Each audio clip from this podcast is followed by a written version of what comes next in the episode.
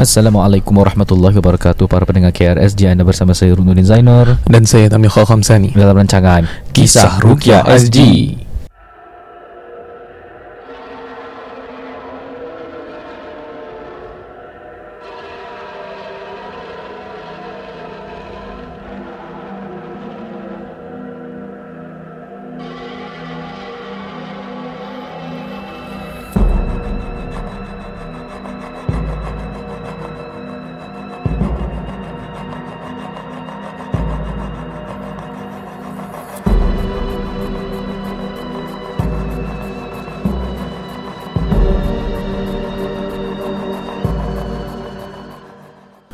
Baiklah para pendengar budiman Terima kasih kerana sudi bersama-sama KRSG Sampai ke hari ini Alhamdulillah Alhamdulillah uh, Nak terima kasih juga kepada kita punya para penaja dan khususnya bagi Madrasah Nur, Nur Insan. Insan.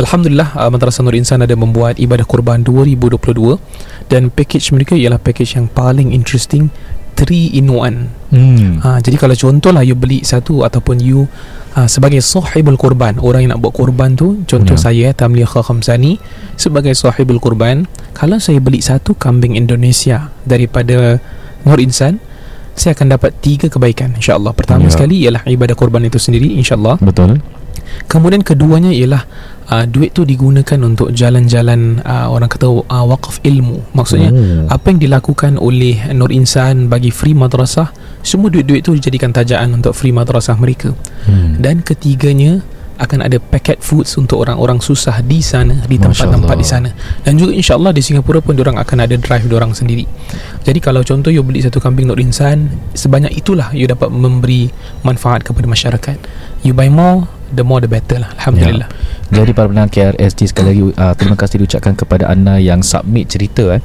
dan uh, kira banyak konten yang kita boleh dapat. Uh, nampaknya kita ni belum boleh buka kitab lagi untuk tak sempat, uh, sempat. cerita atau tentang uh, pendedahan ilmu ruqyah yang syar'i. But it's okay. I believe uh, you guys like it. You guys suka. So keep submitting your stories through kita punya IG ataupun send via uh, email eh kisahruqyahsg at Uh, demikian juga kalau bagi sesiapa inginkan servis ruqyah syar'i eh, boleh saja melalui Ustaz Tam dalam islamicvalume.com ataupun saya Ustaz Ruk dengan website ruqyah.sg. Nah, dari website baru. Ayuh Zaruk ada baru main company Ya. eh Ruqyah.sg ya. Ruqyah.sg dia dah pakai nama tu lah Jadi Ya. Singapura Ruqyah So Ruk, Ruqyah memang cantik lah insyaAllah Oh, Masya Allah Insya Allah mana tahu masa mendatang kita akan lahirkan para Rocky-Rocky Balboa Anda rasa Hantar Ruqyah.sg kan Hantar punya Ya. website Anda Ya. nak buat website baru lah Apa? Fightingshaitan.com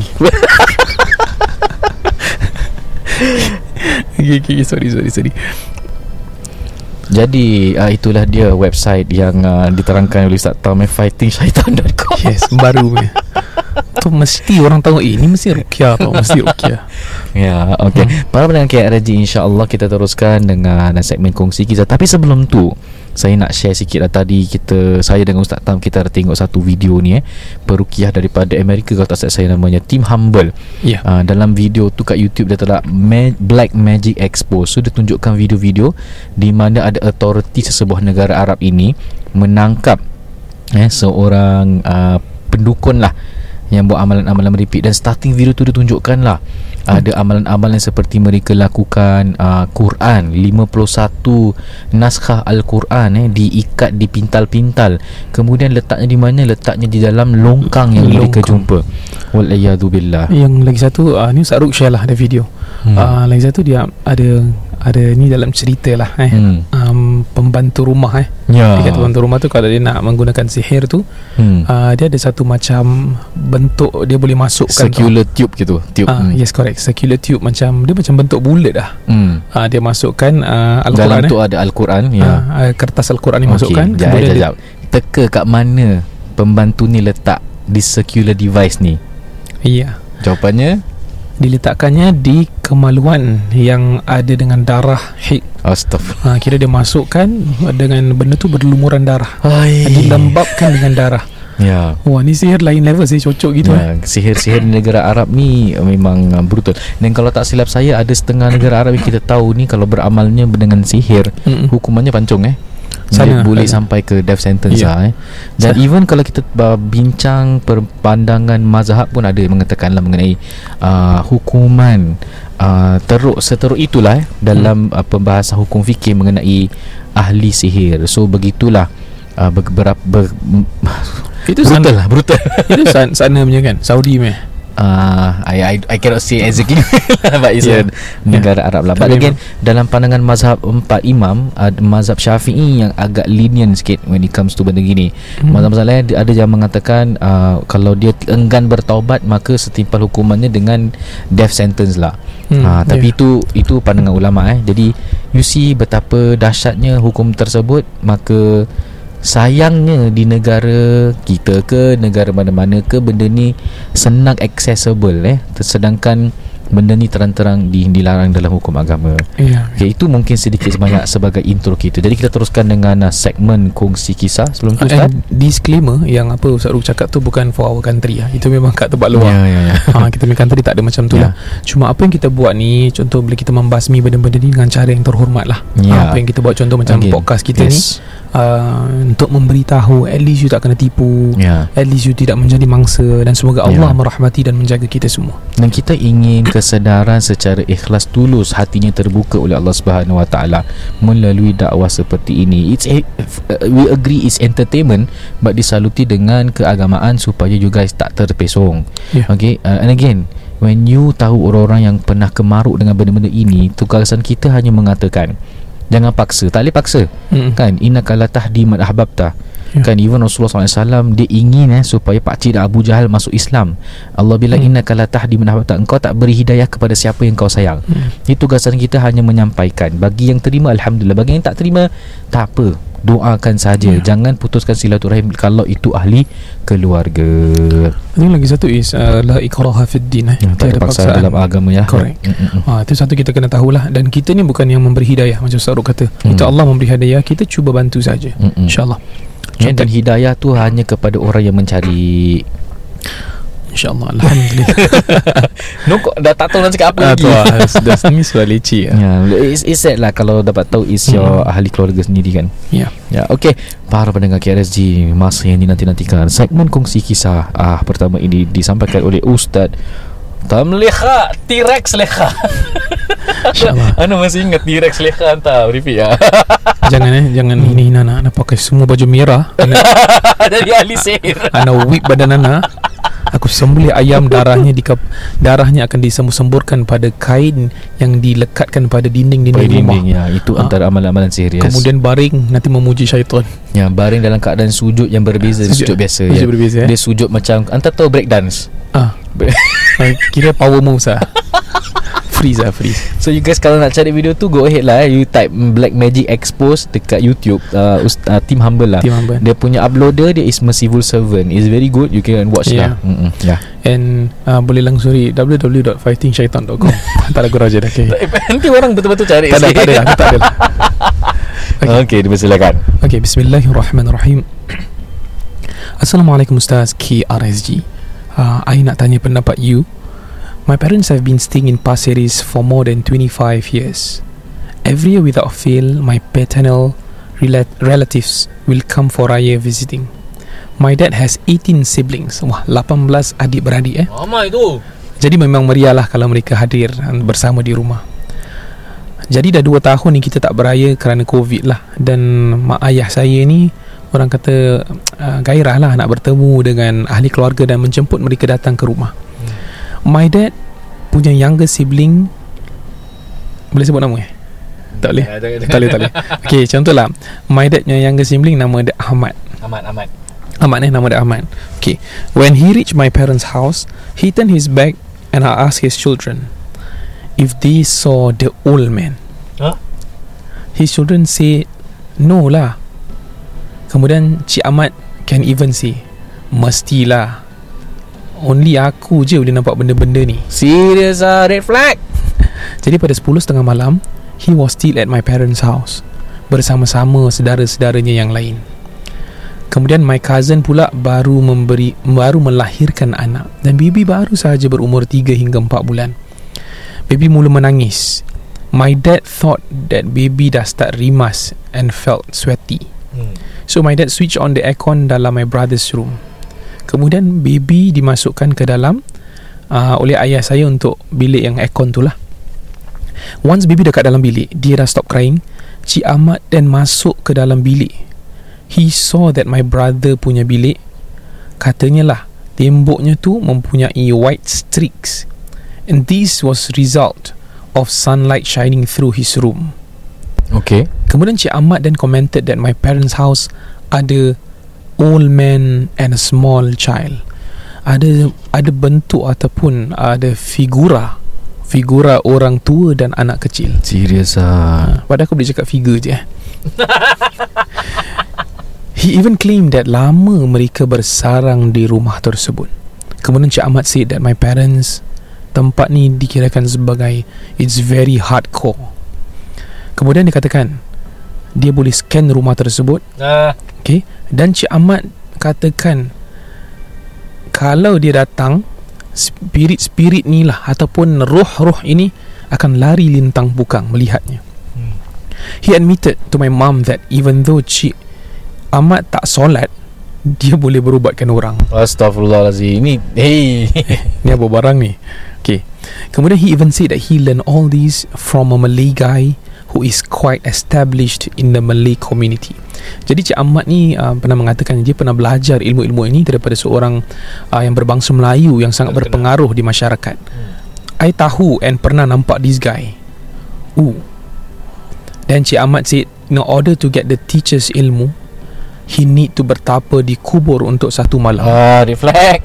Satu malam je? Serius tak? Tak bekas Anda pernah dengar Kalau apa perguruan silat lama-lama Kalau you nak jadi guru eh Yang solid. Babe Six months babe.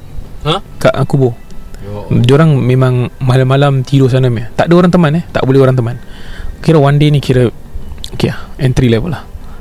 Eh okay, brutal Tapi still buat benda merepek lah eh. Yeah. Ustaz All this happen when I tak ada Dekat my parents place. Saya berbual dengan suami saya Dan kita percaya benda ni semua Di antara tanda-tanda kesyirikan. Sekarang ni Cik Ahmad tak habis-habis.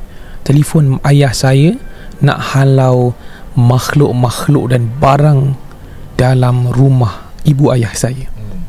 I dah cakap dengan my parents If they allow Cik Ahmad Untuk datang Kan dah macam subahat Ya betul. Ha, lagipun my parents tinggal sana dah lama Tak pernah pun diganggu.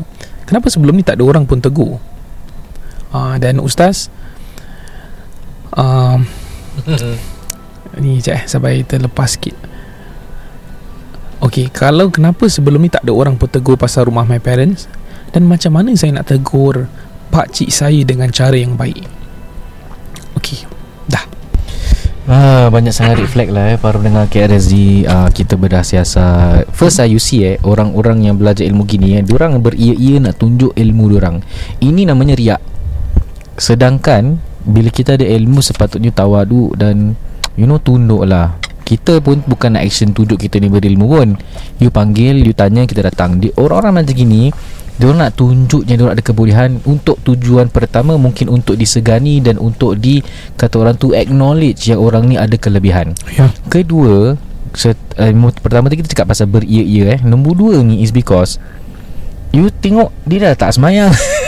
hmm, Betul lah Lepas tu dia cakap dia boleh rawat. Ni semua ni bukan ajaran Nabi, bukan ajaran para sahabat. Jadi apa yang kau amalkan ni dari agama Islam ataupun tidak? Ha, faham tak? Dia dah lah tak semayang buat benda-benda ibadah pun tak bikin. Kemudian kau cakap kau ada kelebihan-kelebihan. Dan kita dah faham orang yang nampak-nampak ni sebenarnya seperti Imam Syafi'i bilang syahadah mereka dibatalkan. Kalau Imam Syafi'i seorang ulama yang mengatakan kita batalkan syahadah mereka kerana ni amalan kedukunan, takkan kita nak accept je kalau orang ni nampak-nampak. Dan kita faham dalam kitab kita Ruqyah Syar'iyyah kebanyakan dah explain. You nampak benda you ada gangguan. Macam ada orang ada urut dengan makcik ni Makcik ni Eh aku urut kau ni aku nampak lah benda dengan kau. Ah, Makcik tu kau suruh lagi rukyah Kerana orang yang tak tak ada ke Ingat You tak ada kelebihan-kelebihan macam gini Maknanya Allah jaga Ya. Jadi manusia biasa Tingkatkan ketakwaan Perbanyakkan amal ibadah Perbetulkan akhlak Cantikkan diri dengan Hiaskan diri dengan akhlak Nabi SAW Itu yang disegani. Bukan orang yang ada kelebihan Tiba-tiba boleh nampak-nampak lah. Lepas tu boleh cakap kat rumah ni Ada orang tua lah. Itu jin dia tu Yang menjelmakan. Betul. Lepas tu dia punya action tu geram. Ya ada orang tua tak kat sini Mestilah korang tak boleh nampak Aku je boleh nampak. Kalau aku kat situ Pakcik Pakcik pergi Pakcik duduk sini Saya baca Al-Quran Nak tengok pakcik bereaksi Dan Ana pernah rawat orang yang ada ilmu tau Mhm. ha, Dia Mhm. macam refute lah Dia macam Perlu ke pakai hadis Perlu gini Kira dia Kira agak dia ni salah bawa punya tau Mhm. Bila ada rukiah Mata dia macam gini lah. Apa Flicker teruk dia Hmm. Dan cakap dia ni ada gangguan lah Misalnya uh, Abang, abang ada flicker mata tu kenapa dalam ilmu rukiah syar'i mana ada gangguan tak? Oh, tak ada, tak ada, tak ada. Saya dah nampak ada seorang lelaki pakai jubah putih dengan serban ni diri kat sebelah ustaz. Alamak kau nak goreng buah gagal lah. Ah, I see. So again, we are not uh, in awe ataupun wow dengan cara-cara macam gini. Ustaz Tam, you have any comment? Hmm. No comment, dah pening kepala dah.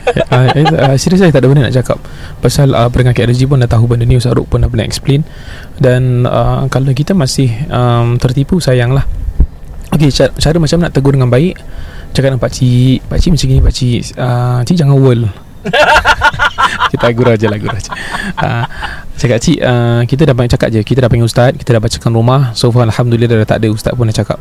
Kalau dia kata masih ada Kalau cik kata masih ada Tapi tu ustaz mana?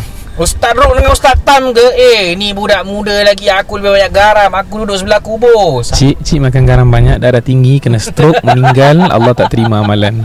Okay sorry gurau je Para pendengar KLZ ingatlah kita sampaikan eh. It's bukan umur ataupun apa Tapi lihat You do your homework Bertepatan dengan Quran, Sunnah dan ajaran para ulama Ataupun tidak Mhm. Okay So itulah uh, kongsi kisah yang pertama ya. InsyaAllah kita teruskan dengan segmen Kongsi kisah yang kedua akan disampaikan oleh Ustaz Rukiah.sg. Ini baru riak Ini nama nama baru ni Masya Allah, Masya. Alhamdulillah Okey, uh, ya betul lah Ustaz Tam terangkan eh saya uh, buka another company called rukiah.sg. So senang sikit lah kalau nak rukiah bolehlah lungsuri website rukiah.sg. Kalau dengan Ustaz Tam islamvalueme.com eh kita support-support each other. Kita tak ada jangan rawat dengan Ustaz Tam atau jangan rawat Ustaz Ruk. Yang penting korang rawat biar syar'i itu je. Betul You nak rawat Rawat orang syar'i Ya. ha, Kadang-kadang you, kita, kita pergi rawat Orang sebut nama-nama Like ustaz yang kita kenal eh. Hmm, hmm. Dia cakap Oh tu syar'i Alhamdulillah Kita tahu tu syar'i Kita cakap syar'i ha, Kalau yang tak syar'i ha, Tu yang problem sikit tu Ya. hmm, Ada nama-nama yang Sering-sering dis, di, Diperkatakan lah eh. Hmm.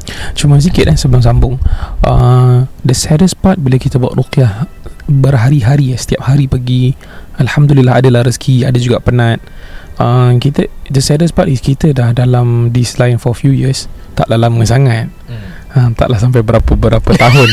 Tapi Okey jugalah. Ha, Cuma maksudnya Bila hari-hari tu Selama dah berapa tahun ni Dah nampak ramai orang Kita tahu yang siapa ubat ni sa- Sangat sedih bila kita tahu Certain of the Guru-guru agama kita Buat benda-benda pelik lah Yeah Hmm. um, okay, Apa? Dalam Indonesia Ada istilah keuskun eh. Uskun. Ustaz dukun. Ha, Tu problem lah And kalau macam the best part is uh, Mereka justify Their doings And Masyarakat percaya. Kemudian benda tu tak ada basis.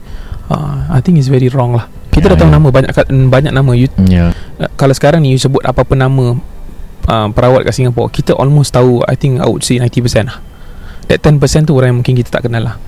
Uh, Kalau nama macam-macam dah keluar And kita bukan cakap contoh eh Daripada satu tempat rawatan ni Dia punya nama dah pop up more than 50 times.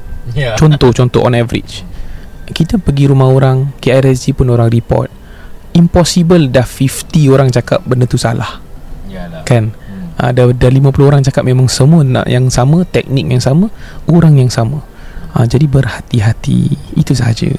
Dan uh, uh, banyak kes juga di mana uh, klien kita mengatakan perawat ni cakap gini cakap itu. Ingat eh, perawat yang ikhlas dia tak akan cepat-cepat untuk diagnose. Ada perawat like I say beria ilmu tu sahaja yang dia tahu jadi nak tunjuk yang dia ni ada sesuatu. Saya tak heran kalau IC you tak ada tanda-tanda gangguan jin sihir atau ain dan bila dibacakan iruki you tak reaktif, I dare say you tak ada gangguan. Yang kalau fine. you tak puas hati and ustaz uh, setakat tu je I mean Shouldn't you be bersyukur Yang you tak ada gangguan Ya. ha, Kalau ah, tanah saya tak nak bayar Ustaz Eh terpulang tak kisah Saya pun okey Mungkin ini memang Allah nak tunjukkan Ada orang-orang macam kau ni kan? Jadi kita Alhamdulillah senyum Dan kita balik je lah. Kita tak heran. Again kita nak selamatkan masyarakat kita Daripada jatuh ke kancah kesyirikan. Itu kita punya Ya. main motif lah eh. Okey, kita teruskan dengan kongsi kisah yang kedua. Bismillah. Assalamualaikum Ustaz Tam dan Ustaz Ruk. Waalaikumsalam. My husband and I are avid listeners of your podcast. We love how fun and how much knowledge it brings to us. Thank you. Recently, we watched the trending movie. Ah, nak sebut movie tak payah eh? Apa? KKN eh? Ah, Kau pergi sebut eh? Desa Penari. okay. We watched movie KKN kat cinema. And after the movie, we had a lot of questions and nak dengar lah daripada your opinion Mhm. from the Islamic standpoint. Okay. Without giving too much spoilers untuk other listeners or even yourself if belum tengok, we want to know. Question number one. Okay. Is it possible for our souls to be trapped in other alam of jin sedangkan physical body remain in the state of nazak until we fulfill our obligations to them? Okay, ni memang demi highlight of the story kan? Mhm. Soalan kedua related dengan first question. Okay, iaitu do jin have the power to punish us for our kesalahan? As far as I know, hanya Allah saja yang boleh punish, forgive us kan? Hmm. Point number three. One of the characters apparently ada nenek moyang dia jaga dia and protect dia from all the makhluk halus yang nak kacau dia. Ini kira apa ustaz? Khodam kan? And even if the intentions yang tak evil, contohlah nenek ni kan dia cuma nak protect cucu dia je. Mhm. It is still syirik kan? I'm asking because the movie seems to brush over these topics very lightly as though macam tak salah gitu. I don't know lah. Feels wrong to me. Ha ha ha ha. Mm-mm. Anyways, Ustaz, I appreciate if you took the time to read and respond. Can't wait to hear your opinions, inshallah. And may Allah continue to bless the both of you for your great work and time spent in educating us. Wallahu ta'ala alam. I minta izin boleh? Silakan. Okay, bismillahirrahmanirrahim. Kalau kita tengok uh, in movies ataupun in drama sebab cerita hantu, uh, ada yang based on true stories tapi diorang um, diorang ada tambah lah, they add some spice to make it more interesting. Uh, jadi benda ni kita kena faham lah apa yang kita nampak tidak semestinya benar 100%. Dan kita tahu kalau contoh orang tu dalam keadaan nazak itu dalam keadaan kalau baik dia akan nampak kebaikan dan dia akan nampak glimpse of jannah. Kalau dia jahat, contoh lah orang tu berbuat keburukan, kerosakan di dunia, dia nampak a glimpse of keburukan apa dia pernah lakukan, Allah flashkan, kemudian dia nampak a glimpse of uh, an-naru jahannam, nampak neraka. Dia tak ada in between you pergi kena trap pergi roh lain. Contoh kalau orang disembunyikan di alam bunyan, pemahaman penerangan kita tahu secara secara general eh mereka disembunyikan oleh mata kasar. Mungkin mereka masih di situ cuma kita tidak nampak. Ah, macam dikatakan yang last previous episode mereka merasa mereka makan ayam kambing kulit tetapi mereka hanya makan siput-siput di tempat-tempat lembab dalam hutan tu ataupun yang macam ada mud. Kemudian ada juga yang disembunyikan selama beberapa hari tidak nampak. Tapi mereka tidak hilang daripada dunia ni cuma kita tak nampak mereka. Ah, i- itu di antaranya tapi jasad mereka masih ada mereka masih hidup. Roh mereka masih ada ha, cuma mungkin tu di antara ujian dan gangguan lah dia tidak terus hilang macam tu bukan you tiba-tiba masuk another dimension I think that doesn't it doesn't work that way yeah Okay, soalan pertamanya simple je tau. Okay, awak kalau mimpi tidur, awak berada di Pasir Ris. Sedangkan fizikal awak ni tidur dekat Jurong. Apakah bermakna awak kat Pasir Ris? Tak, itu Tidak. adanya lah mainan mimpi. So our jawapan straightforward eh bagi benda ni yang you soalan yang pertama betul ke boleh ke soul kita trap dalam ada alam sedangkan orang tu sedang nazak ataupun koma. Jawapan kami ialah roh tidak terpisah lagi. Roh akan Ya. terpisah. Bila roh terpisah maka jasad itu kosong itu dinamakan kematian. dia meninggal lah Bermakna apa yang dilalui itu adalah mimpinya ataupun uh, dalam keadaan tidur ataupun nazaknya itu dia lalui benda-benda itu seperti ini betul. Tetapi itu bukan alamnya nyata. Ya. Okay, itu jawapan kita yang pertama straightforward eh. Yang kedua dia bilang jin boleh ke punish kita? Depends. Kadang-kadang ada kes-kes rasukan uh, kalau kita baca kitab Yuqatul Insan dan Jini wa Syaitan, Syekh Wahid Abdul Salam Bali ada ceritakan satu kes ni whereby orang ni dirasuk dengan jin dan jin ber, uh, ditanyalah kenapa engkau ganggu? Hmm. Oh kerana dia telah mengencingi aku. Ah dia Kencing. terkencing sangat ah dia terkencingkan hmm. makhluk-makhluk ini. So uh, ada possibility bila mereka fight back itu yang terjadinya gangguan. Ingat kadang gangguan ni kadang ada sihir, kadang bukan sihir, kadang memang gangguan jin. Orang bilang terkena apa dena ke apa benda lah gitu kan. hmm. Ha, maknanya you tak sengaja tertendang ke tersandung ke terbuat sesuatu dan mereka terinfected dan mereka balas balik. Ha, salah satu contohnya selalunya macam tiba kaki bengkak lah ha, Orang kita sikit-sikit sihir Lagi-lagi perawat-perawat yang macam cerita pakcik tadi tu kan Ya Mestilah aku tahu kan Mana tu kau tersepak jin ke apa? Kau ingat? Orang buat Orang buat Orang buat Orang buat Orang buat. Naik bingit aku. Si orang buat je. Gitu je. Ha, Ya.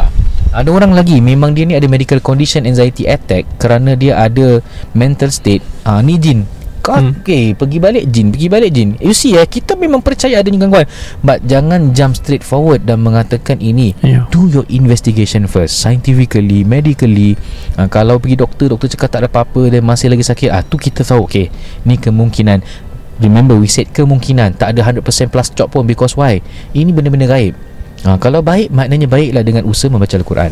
Soalan ketiga dia bilang Dari nenek moyang dia yang jaga from uh, kira cakap nenek dia jaga dia lah. Padahal nenek dia dah mati. Para pendengar KSG itu bukan nenek engkau. Itu jin. Ya. Yeah. okay, Ini dinamakan sebagai jin nasab Perjanjian nenek itu dengan se- seekor makhluk. Dan konon makhluk ini akan mengambil identiti nenek anda Dan kononnya menjaga. Ini nama jin nasab. Ingat ada pergi ada balik. Dia minta dia tolong you Dia jaga you konon gitu Sebaliknya yang kena imbalan Balasan adalah Orang-orang sekeliling you guys. So kita dah banyak kes. So don't tell we Don't warn you eh. Jangan bermain dengan Benda gaib.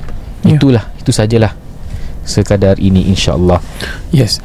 Jadi kalau kita tengok-tengok movie ni sekadarnya lah. Ha, Jangan sampai terbawa-bawa. Yeah, It's entertainment guys. It's entertainment sahaja And eh. I think para pendengar kita yang ceritakan Kongsikan cerita ini Dia hanya curious lah Nak tahu sahaja. I think it's a good way to to understand things Masya Allah Tabarakallah Good for you and your husband Masya Allah uh, Semoga kita tengok cerita ni sebagai iktibar ha, Jangan kita balik tengok cerita movie Takut lah Dan mula paranoid Mula kena rasuh uh, I think that's not the way lah yeah. Kalau you rasa you takut dan kalau you pergi tu boleh menggoyahkan lagi you punya iman betul boleh jadi haram kalau you tengok movie tu kecuali kalau you tengok tu sebagai entertainment dan you tak rasa takut you rasa macam ah, this one is gonna be funny So ha, disclaimer yeah. eh kita bukan attack movie itu eh. Kita cuma cakap pendirian agama hmm. mengenai uh, situasi-situasi seperti itu. Again kita tak kasih disclaimer kita tak bukan cakap oh cerita tu tak bagus no no no no yeah. it's entertainment eh, ini cerita you tengok pun it's entertainment pun hmm. kalau you suka sukalah ha, cuma kita terangkan okay, dalam agama ada tak seperti ini seperti itu jadi kita dah dah terangkan insyaallah Okey alhamdulillah jangan lupa eh dapatkan kambing-kambing ataupun lembu dan unta daripada ibadah kurban Madrasah Nur Insan. Boleh hubungi talian 6920 7505 ataupun WhatsApp 876 84688 atau lunsuri sesaman sesaman. Lunsuri dalaman sesawang www.nurinsan.sg Alhamdulillah terima kasih penaja kami Madrasah Nur Insan. Dan dengan harapan para pendengar KRSG yang budiman dapat manfaat daripada episod kali ini. Eh, Baiklah sekian saja dari kami. Nantikan episod seterusnya. Sekian saja dari kami. Wabillahi tuwal hidayah. Wassalamualaikum warahmatullahi wabarakatuh